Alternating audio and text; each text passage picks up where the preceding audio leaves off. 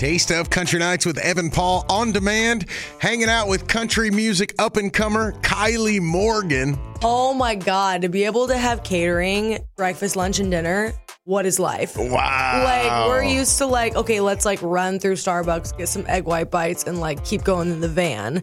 And now that we have the bus and now that we have catering, we're just like, what do we do with all this time, with all this food? Like, are we good? Like, what's happening? Kylie Morgan's got a great spirit, great attitude. We had a lot of fun in this interview. You'll learn a lot about the new up and coming country star. You're going to hear her name a lot more in the future. Uh, in the past, here at Taste of Country Nights on Demand, you can check out recent interviews with Kenny Chesney, Jason Aldean, Lainey Wilson, Jelly Roll, and more. Just search for Taste of Country Nights on Demand wherever you get your podcasts. This podcast is part of the Town Square Media Podcast Network.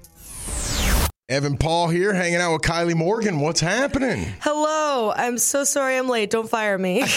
Fired on your first day. I know. Uh, no, no, of course not. Thank you for coming in. Stopping of course. No, I'm here for the all blue right now. Yeah, it's all blue everything. I didn't even realize the coffee mug and, and oh, everything. Hey, you are what you attract. And I feel like you were like, today is a royal blue day. I knew you were a songwriter, and now I need you to write a song about being blue. I don't know. I'm pretty good at topics. uh, let's talk about uh, if he wanted to, he would. Yeah. Where have you been where you've heard that playing where you were like, oh my goodness? Oh my gosh. What's crazy is like, as a songwriter, and I feel like you can relate to this as a creative in general, it's just like nine times out of 10, you hear something and you're like, oh, that's already been done, you know? And it's like a normal thing that you hear continuously, and you're like, oh, yeah, there's no way there's not a song about that. Well, long story short, I was scrolling through TikTok after my management was like, hi, here's what you need to do after the pandemic. It's called TikTok. And I was like, cool. I am gonna be okay. okay. so I was like, I'm just gonna post my song, see what happens. Well, I was going through TikTok and um, I found this girl and she didn't have a deal. She like literally was brand new into Nashville and I just became obsessed with her, her writing skills, her as a person. And I've never done this before, but I just reached out to her on TikTok and I was like, listen, I think you're a superstar. I would love to create with you. And the first song we ever wrote together was If He Wanted to, He Would. And she brought this idea from her hearing it through the app and her hearing it through her friends. And I've been told this like a thousand times, you know, being in a toxic, toxic relationship myself. And I was like, oh my God, how has this not been done? Like it was unreal. And right. It's like, okay, well, here we are. Like God gave us this gift of this, this, random thing that no one has written about. So here we are. do you like, uh, do you Google that like first? Oh, 100%. Okay. First I Spotify it and I'm like, you know, let's see if this is even a title. And then we Google it and I was like, wait, how are we the first people to do this? Like right. it was unreal to me. I was like, wow, let's jump on this real quick. and when in a relationship have you gotten to that point where it sparked and it hit you where you were like, you know what? If he wanted to do it, he would. You know, what's crazy is like the day and age we're in is everything is such a convenience. You know, it's a swipe left, swipe right situation. And like I always like think about the fact of like, remember when like people used to like buy you flowers as soon as they pick you up from your own house to take you on a date? And that's like just the bare minimum that you would expect. And now that's like the maximum. And so I just like thought about the fact of like, when did the bare minimum become like the the non-standard, you know? Yeah. And I feel like I, I call it the big sister song. So eh, the all the subjects that I needed to hear when I was in that toxic relationship. It's kind of the tough love message that I tend to give. And what do you do with all the messages you probably receive about the song and how it like woke people up? Oh my gosh. For real. Um what's crazy about it is like why I started music is because it was it was really just free therapy to me, to be honest. And when I started putting out my songs, I realized that like these songs weren't just therapy for me. They ended up being these things that people didn't know how to say that like as soon as they heard it, they're like, that's what I've been feeling. So I've been able to relate to so many people on so many levels that are just complete strangers, which is crazy to me, but also exactly why I started music. Now, with this album, you wrote or co wrote each song. Did you find that important? Did you not set out to get any outside songs? Did you just not find any that fit you?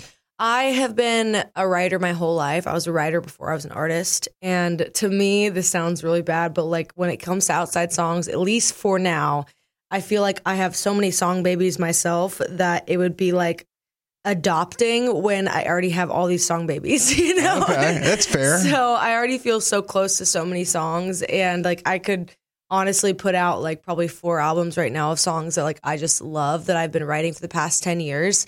So um to be able to kind of like have that time to figure out not only who I was as a person but who I was and what I wanted to say as an artist, I feel like being a songwriter definitely gave that to me. What about your like six chorus songs from when you were 10? What, do you ever decide to rework any of those? Have any of those lyrics? Absolutely not. Uh, do those live somewhere? Do you ever look back on those? I do in a way that like it made me realize, you know, where I came from and, and the the growth that I've seen. Um, but again, like the you know, those those 10 chorus songs that I wrote when I was 10, 12 years old, I was just like honestly, it was it was just straight up free therapy to me and I got to be able to like just put all my feelings out on paper without like feeling like a crazy person. okay. And being from Oklahoma, who are some Oklahomans that is that right? Oklahoma. Oh yeah. Who have some uh, who are some Oklahomans that you've looked up to in country music? I call them my Oklahomies. Okay, Oklahomies. um, what's crazy is I always joke and say that I swear there's something in our water because we all, are all just like bored and pick up a guitar. I don't know what happens, but between uh, Carrie Underwood, Blake Shelton, Reba McEntire, Vince Gill, I mean, there's so many people from Oklahoma that have continued to inspire me.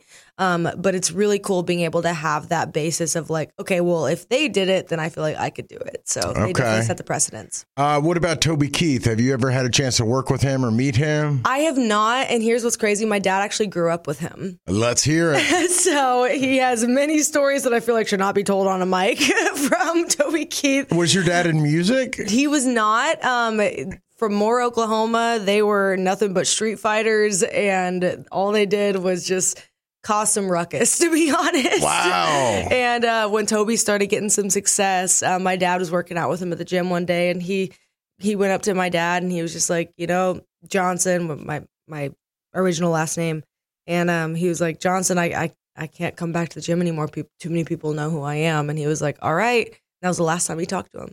Wow. They they don't keep in touch or anything? I mean, especially since Toby got sick, we've we've been in contact a little bit with his family just to check on him. Um, to be honest, but uh, it definitely was like a okay, well, I'm gonna kind of separate myself, and and I totally get that too, especially like coming from the same small town. It's like usually you get a lot of people out of the woodwork that you don't want to have to deal Right. with. So. Is it hard for like you and your dad to see Toby in the condition that he was in? he's in? Absolutely. Um, especially like when you, I mean, when you grow up with someone in general, it's just like to see them in a way where they're struggling and like where they're, they went from being on top of the world to like no one is, I mean, heartbreak and cancer has no mercy, you know?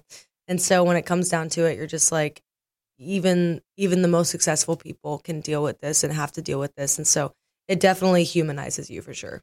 Who are some other people other than Walker Hayes that have kind of lent a hand to you along the way so far? So Walker, um, man, Walker and I have been riding together since we were. Fif- I was 15 years old, and he was like kind of like my big brother mentor. And um, the reason I got my publishing deal was through him. Um, I started writing songs with him at a young age, and then I wound up in his catalog. And then this guy named Shane McAnally, um, who has a You may have heard bajillion number Yeah, ones. yeah, yeah. Oh, yeah. Every if you've heard it on the radio, that's probably Shane. Yeah. And um, he heard my songs through Walker's catalog, and to be able to meet someone and also create with someone that like continues to reintroduce people in your life that whoa, okay. Uh, it's my first day. Um, to reintroduce people into your life that changes your life is pretty unreal. Okay. All right. Um, what's it like touring with Old Dominion? Oh my God, OD has been. I, I'm. I will say I'm just I'm spoiled from now on because like they they treat me amazing. Um, they also are just like so kind and so accommodating and like whatever we need, they're like, how can we help you? And to be honest, not a lot of artists are like that. And so to be able to this be like our first arena tour and like to be able to like I feel like we're like at this like maximum strength of our team with their team. And so yeah, I'm gonna be I feel like I'm gonna be disappointed from here.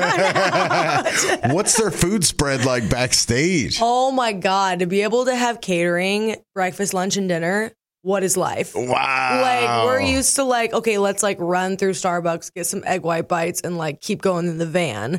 And now that we have the bus, and now that we have catering, we're just like, what do we do with all this time, with all this food? Like, are we good? Like, what's happening? Truly. It's funny.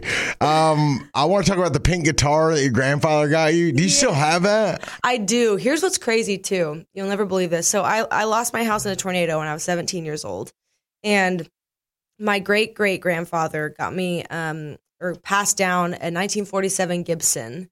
And what's crazy is there was two things that survived this tornado and it was the little pink guitar that my grandfather gave me that was not touched that was, still doesn't even have a scratch on it Wow. and then this 1947 i was walking out of my of my house to go into the shelter and i was like mom i gotta grab this guitar and she was like we don't have time we gotta go after we lost the house we got out of the shelter this guitar was broken into a thousand pieces but it was on top of everything.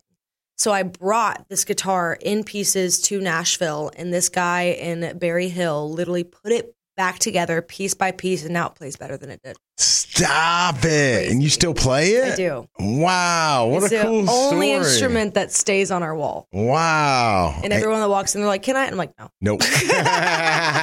Don't slam the door too hard. exactly. Weather has kind of been a deal in your life. Didn't your marriage get postponed? Oh my god! I swear, I'm like the weather just follows me. Like I don't know what's happening. Yeah, the day before I was supposed to get married on October 1st, um, Hurricane Ian was Yeah. the most uninvited guest to our wedding. Excuse me, sir. Um, who invited you? Um, but at the end of it, like th- this sounds bad, but m- me, my husband and I are both artists. So like a wedding to us, we've been together for eight years. So like a wedding to us is like a show. You know, Mhm. it's a show for yourselves, for your friends and family, and you put on this show and you like prove this like beautiful time in your life. But it's also it's just a day, you know. And so we did all these interviews, and actually we were talking about this last night because we did um so many like um, mainstream interviews with like People Magazine, like Inside Edition, and we were like, as long as this becomes a interview about the relief concert that we're putting on, because we planned a whole relief concert. And of course, live TV, they can not make it about that. So we were like, well, now we just look like jerks, acting like like this this wedding day was the worst thing ever. But Okay. honestly, we were just like so worried about our friends and family that had lost their homes, and so we were like, as long as this is about the relief concert. So we ended up eh, like raising like sixty five thousand dollars for all the victims of the hurricane, and then we have a wedding planner that is a superhero and copied and pasted pretty much a whole new wedding and a whole new venue with all new vendors in a month and a half. So she was amazing. Wow. Yeah. And I saw you're a yoga instructor. I am. Are you getting any country artists that are starting to like like goat yoga, like country yoga? Oh, it's so funny being on the road with OD. They're like, "We're gonna do yoga, right?" And I'm like, "Tell me when." And suddenly they're like, "Uh, I'm busy." I'm like, "I bet." Uh huh. All those beers catching up. so again. no yoga for Old Dominion. No yoga for Old Dominion yet, but Okay. I am. I'm gonna hold them to their word because Okay, I want to do a class fair. on the road. So Um, on the song "Old Me," uh, are those dates that you mentioned specific to anything? They are. So um, uh, the very first date that I mentioned is from the tornado um, when I lost the house, and then um, I also like bring up like these tragedies that I feel like I I looked at it as it happened to me for so long, and then I realized it happened for me, and so I kind of like just changed my perspective. I I lost um, one of my best friends to breast cancer. It's Breast Cancer Awareness Month, and she was 29 years old. She I met her through yoga. Like I, she was she cooked all her own food. She was the perfect like you know post child of health. And so you just you never know like what's going to happen. And so with these um with it being like the fir- the very first like debut record, I was like, you know what? I want to like put these specific dates in there because I want to be the proof that like you will be okay even after these. And so they are very specific dates or very specific tragedies. But again, I now look at them as they happened for me instead of to me. For a reason, okay. Uh, and then on "Class Rings," can you give me the story of that song? So my sister is now a um a freshman in college, which makes me feel very old. I'm like, um, what is life? Here we are at 28 years old, and I'm just like, how did this happen? Also, like these hand me downs turned into hand me ups because I'm like, can you hand me that because it's really cute? Yeah. Um, That's funny. And so with class ring, she was shopping for her class ring, you know, in in senior year of high school, and I ended up um, very long story short, I ended up um, changing into um, my sophomore year. I went to online school so I could tour full time. And coming from a small town, people don't like that for some reason. Okay. They're like, oh, you're trying to succeed outside of this small town. We hate you.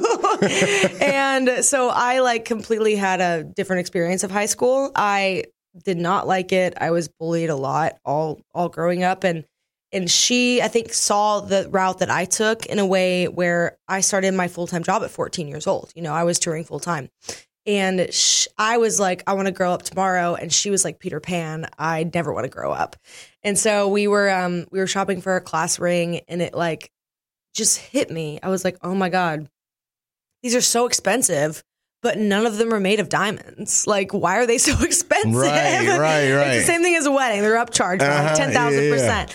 And I was like, man, I these are these are not made of diamonds because no one should trust a teenager with something special, you know?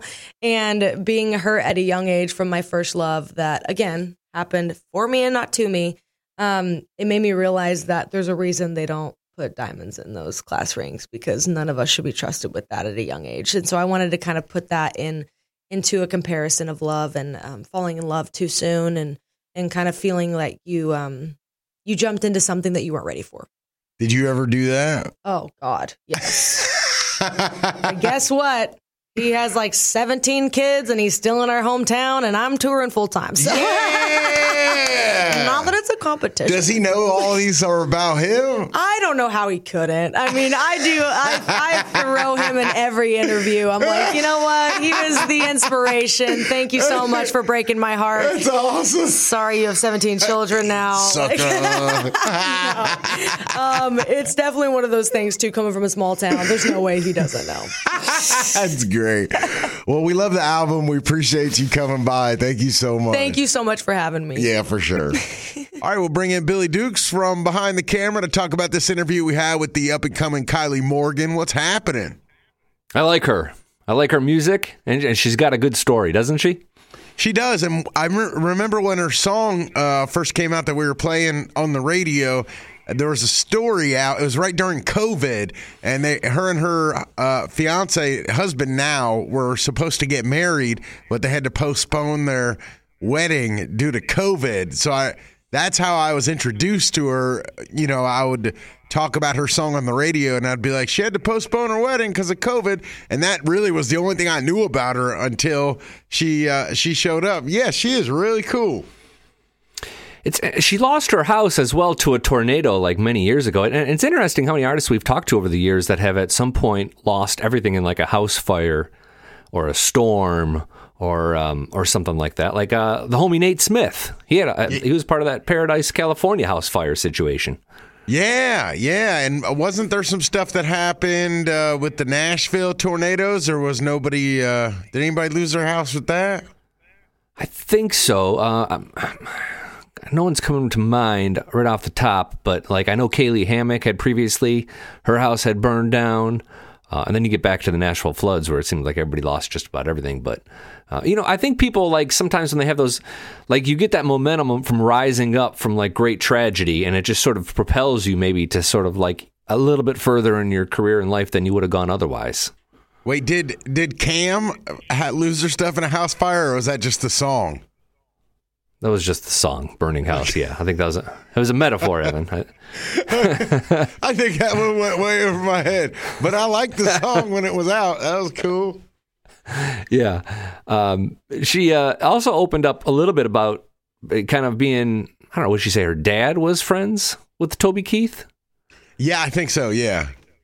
Yeah, and they they were she called she said they were a street fighter back in the day. You think Toby Keith was like back in the early '80s? He was just like a like Oklahoma City thug. Is that what, Oh, we're, what yeah. we're learning here? I bet he was just just bloody knuckles like the the Jets and the what is it the the uh, Sharks if you're yeah, going the Sharks down the. the Jets. I can totally see that. But then i i wonder like does she count as like a as what the kids say now nepo baby or is that nepotism or I mean obviously she has talent but is there is there really only a few ways in and one of them is like that somebody knows somebody that knows somebody? Well, she made it. She didn't seem to think that her dad and Toby kept in touch very closely. Yeah. Right? Or Yeah. Did she have another relative that was sort of in the biz? No, but I feel like just that's enough. Like I, I feel like if you're the caterer for Jelly Roll's tour, like I feel like, and then you become famous. There's there's just something with being connected to the business in an early age that I feel like affects people. Yeah, I see your point there. I'm not sure I've ever gotten a job though without an in. Like, okay, I applied at a liquor store once and I got that job without the in. But that's pretty low level. I mean, like a serious career job, like everyone I applied to, I always like the, the reels, the wheel, the, the rails were greased a little bit for me before I got to that interview. Yeah, so I wonder if if um, you know maybe that's I mean surely maybe that's the case with the music industry, but you know you have to have talent though behind that. But I do find that interesting because like when you unpeel like Morgan Wallen's career and stuff like that, and then you see obviously they were on The Voice, and then you you unpeel like The Voice, like you can't just. It's not like American Idol, you know. You're not just a tr- someone that tries out. Right. I don't know. They kind of handpick their people. I don't know. I just feel like there's something that stems out of that. You're looking for the artist who had like just like every step along the way they did it themselves, and at no point were sort of given a a little lift. Yeah, where is it? Where are they? I mean, they're out there. Where is that artist? uh, well, she had- she had a big hand from uh, Walker Hayes as well. And, and this is a question I think you've been asking artists lately that I think has produced some pretty interesting answers about uh, like who was that artist that sort of, I don't know, gave you your first look or really kind of believed in you early. And I, I know you talked to George Birge about that, and he said uh, Craig Campbell. And um, you know, her answer was Walker Hayes as someone. I, I don't recall a, a Kylie Morgan and Walker Hayes collaboration, or even seeing her name on a a co-write from one of his albums. Um, so he really sort of just helped her, maybe even just wrote with her, and that gave her a little confidence in her voice and in her style. Um, and and maybe he was supportive beyond that, but it's cool to see those kind of things. I think because otherwise we wouldn't never hear these stories about how established artists are helping bring along up and comers, um, unless it's like for a single on the radio or something. Yeah, do you think that like walk like knowing that maybe we should ask, do you think Walker Hayes like knows that? Like remember when someone said that uh I think it was HunterGirl that Chris Young tipped her in a bar and and Yep. uh, but like he didn't really know how much it affected her. You know like do you think Yeah. Walker Hayes like knows this about Kylie? Well, depending on how much time they actually spent together, like you know, if it was like a number of writing sessions and like they really kind of confided in each other as she was sort of getting started, then yeah, absolutely. But if it was just like one session, and it doesn't sound like it was, um, but in the case where maybe it's just one songwriting session that she really got a lot more out of than he realized at the time, then you know, maybe not. Maybe it is sort of a surprise to him, and would be refreshing to to hear that from him. Yeah, I wonder uh, what uh, what's next for Kylie. Like, what direction she's going to be going in? You know, is it is it going to be like more of a like a Kelsea Ballerini, more of like a Gabby Barrett, or you know, it's it, like I just wonder what kind of direction the label and everything is going to push her in. I'd like to see her get a, a- strong feature. Um, musically, I think she. I don't think she's as pop friendly as Kelsea Ballerini, but she's maybe not as traditional as Carly Pearce. Um, but if she got uh, Gabby Barrett, maybe a good sort of or the closest sort of. I don't know. In, in terms of the same lane, I think musically they're a bit different, but. Um, you know, if she got a strong feature, and I think that's nowadays, so many new artists, men and women, are really kind of breaking with like a strong feature on another artist's album. So if she was able to kind of team up, I think the first person to do that was like Lindsay Ell and not the first person ever, but of this recent crop, uh, Lindsay Ell and Brantley Gilbert paired up, and that really kind of did well for her career. And, and then um, Cole Swindell and Lainey Wilson. You think about that song and how that's helped shape Lainey Wilson's career. Like it's a great way to sort of get you some attention that maybe you would struggle to get as just a, a solo artist. I can see that. And do you think that uh, Kylie Morgan's going to be like uh, a few albums deep, or like what do you think we're going to see from her? I, I have no idea. It's it's, not, it's it's so hard to say because um, it seems like record labels are, are more and more fickle. You know, they'll promote one or two artists, and maybe a, a couple artists will get forgotten about for a little while. Um, I don't know. I, I, I would if if it, this was like a FanDuel's bet, I would probably pass on the bet. Okay. it's, it's, it's, it's, one that I can't get a, a, feel for really well. You could get a parlay going there. Maybe her if she gets on another song with somebody. Oh else, yeah, I'd have to know? look at the odds. Let's yeah. see what the odds of that parlay are. I love it. You want to get into the other thing you think? Yeah, yeah. Why don't you transition us to that, and I'll just pick uh, three of those. Okay. Um, let's jump into albums that we know are coming out and that we're looking forward to this year. Uh, we have a full list at tasteofcountry.com. What are some of those albums that that uh, you're fond of, Billy? Well, a couple albums that we know are coming out that are like sure things include the new album from Gabby Barrett, who we talked about, as well as Hardy's um, next Hixtape album. This is sort of his compilation album. Um, those are both coming out in the next four to six weeks, uh, I guess end of March for Hardy. But three albums that I, am kind of, we know are confirmed for 2024, or at least there's a heavy speculation that I'm really excited about. The first one is part two of Cody Johnson's Leather album. He's is promised that Carrie Underwood uh, thing? This is the reason. It? I mean, it has to be right. He promised it. He teased it. He teed it up. He talked about it, and then he released the other album, and it wasn't there. And it was like, whoa, what, what, what, what? You know, it was bizarre. Yeah. Uh, so I, I wouldn't be surprised actually if he was teeing up this deluxe album just so he could include that Carrie Underwood because maybe she wasn't ready to release it and he had to sort of pivot, and that makes oh. total sense. Um, but I'm guessing that's coming. It'll include the Carrie Underwood duet, and he's so hot right now. I, I would I would think there's going to be some deep cuts on there. That's the thing with Cody Johnson. He's an album artist. Like there's always a deep cut or two on his albums that are you're going to like better than the singles. Yeah, is opinion. it going to be? Do we have know like the track uh, length at least, or no? We don't know anything.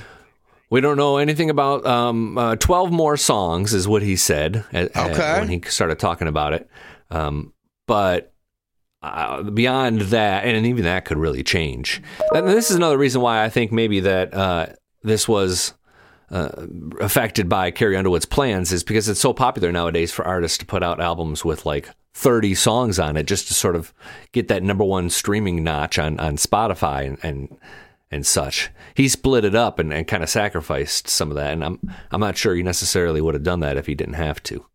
Man, if this Carrie Underwood track is not on there, though, you got to go back and redo everything you just said because you know. Like then, then, like, why do you think he put that? Did it? If it's not on there, was there another reason for a split album? Maybe he just had so many tracks. He owes us an explanation if, yeah. if that's not the case. Okay, you know, he has that's to kind fair. of explain where that went.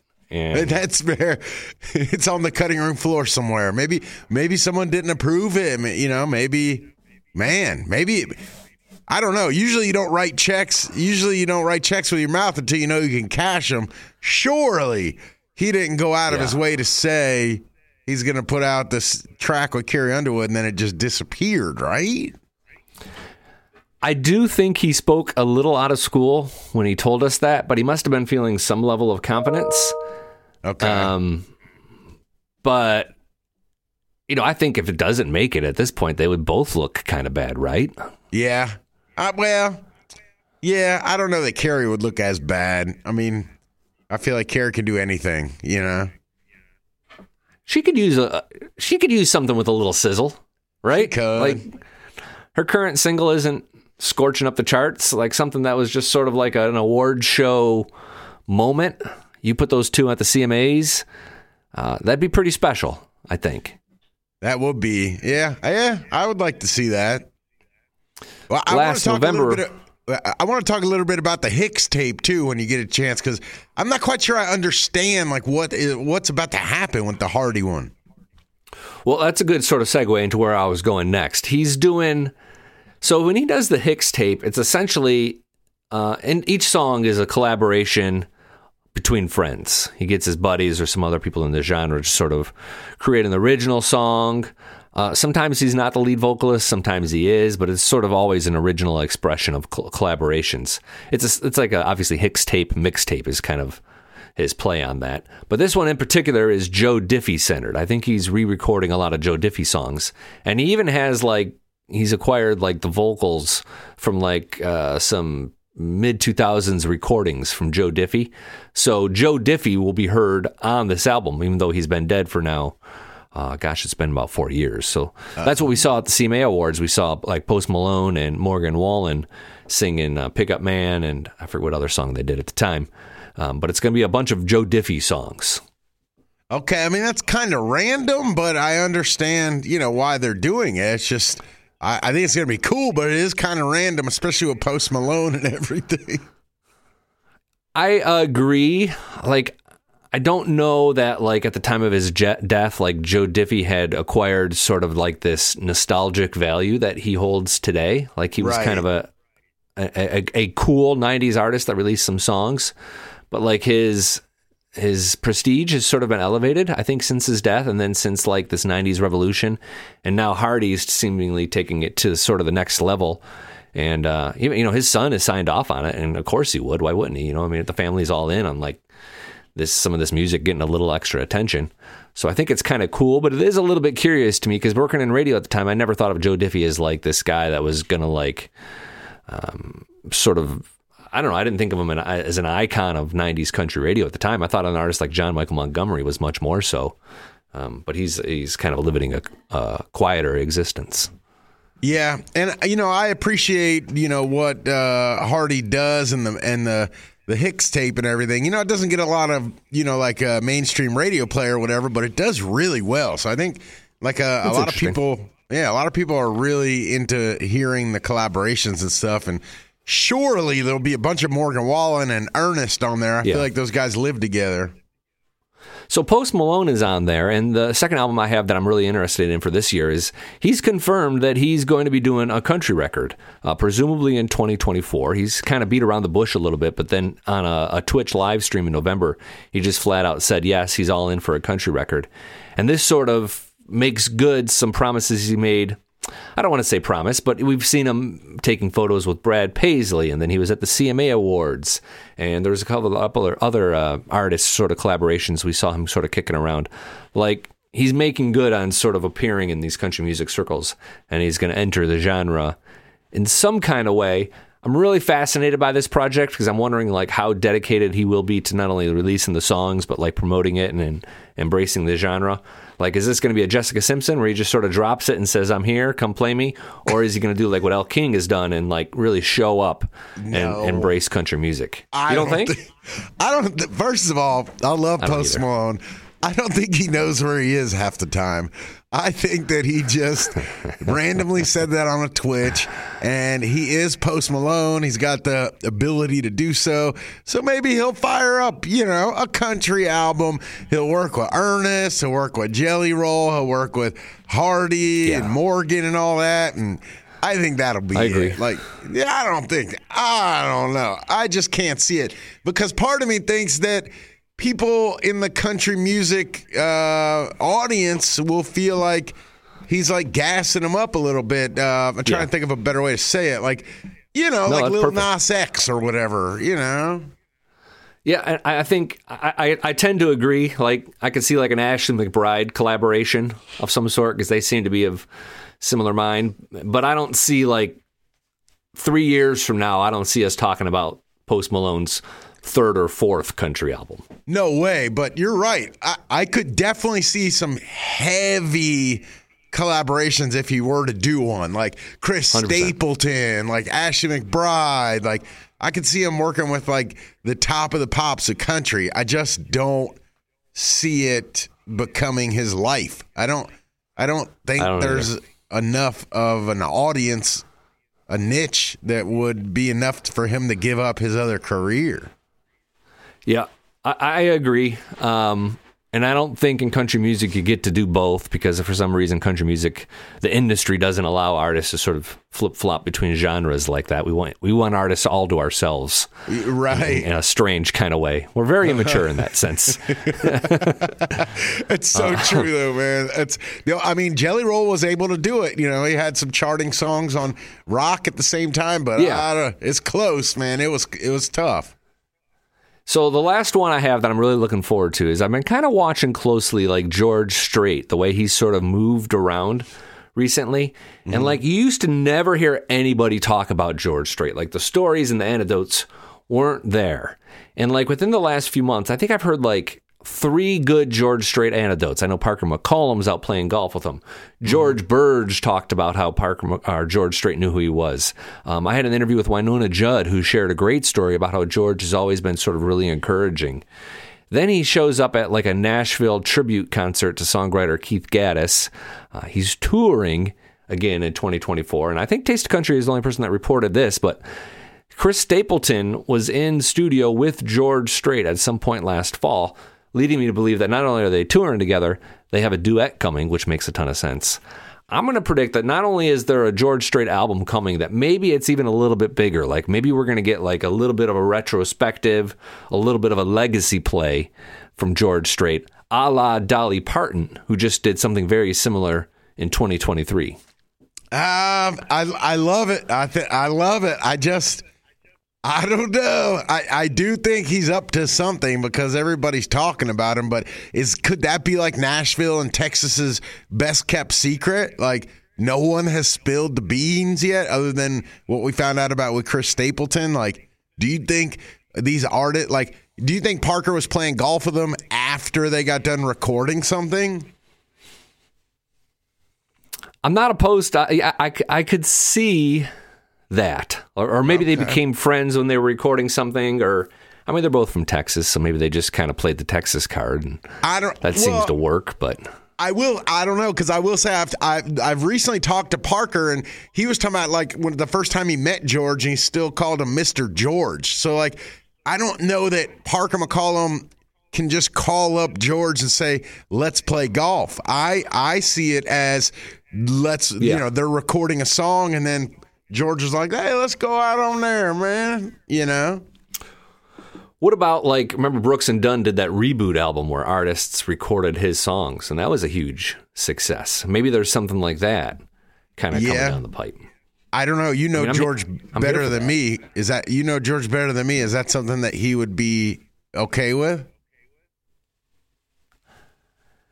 I yeah, why not? I, I think so like he's at an interesting point in his career where he is sort of realizing maybe even a little bit late that he can sort of embrace this sort of glow or people just loving on him as this legend and and that's okay. Like maybe i mean i think some people might be kind of embarrassed by that but like it's worked so well now for the judds and brooks and dunn and, and yeah. I think there's even been a couple of artists who have sort of embraced their legacy in a way that didn't make them look old that I think you could do that now.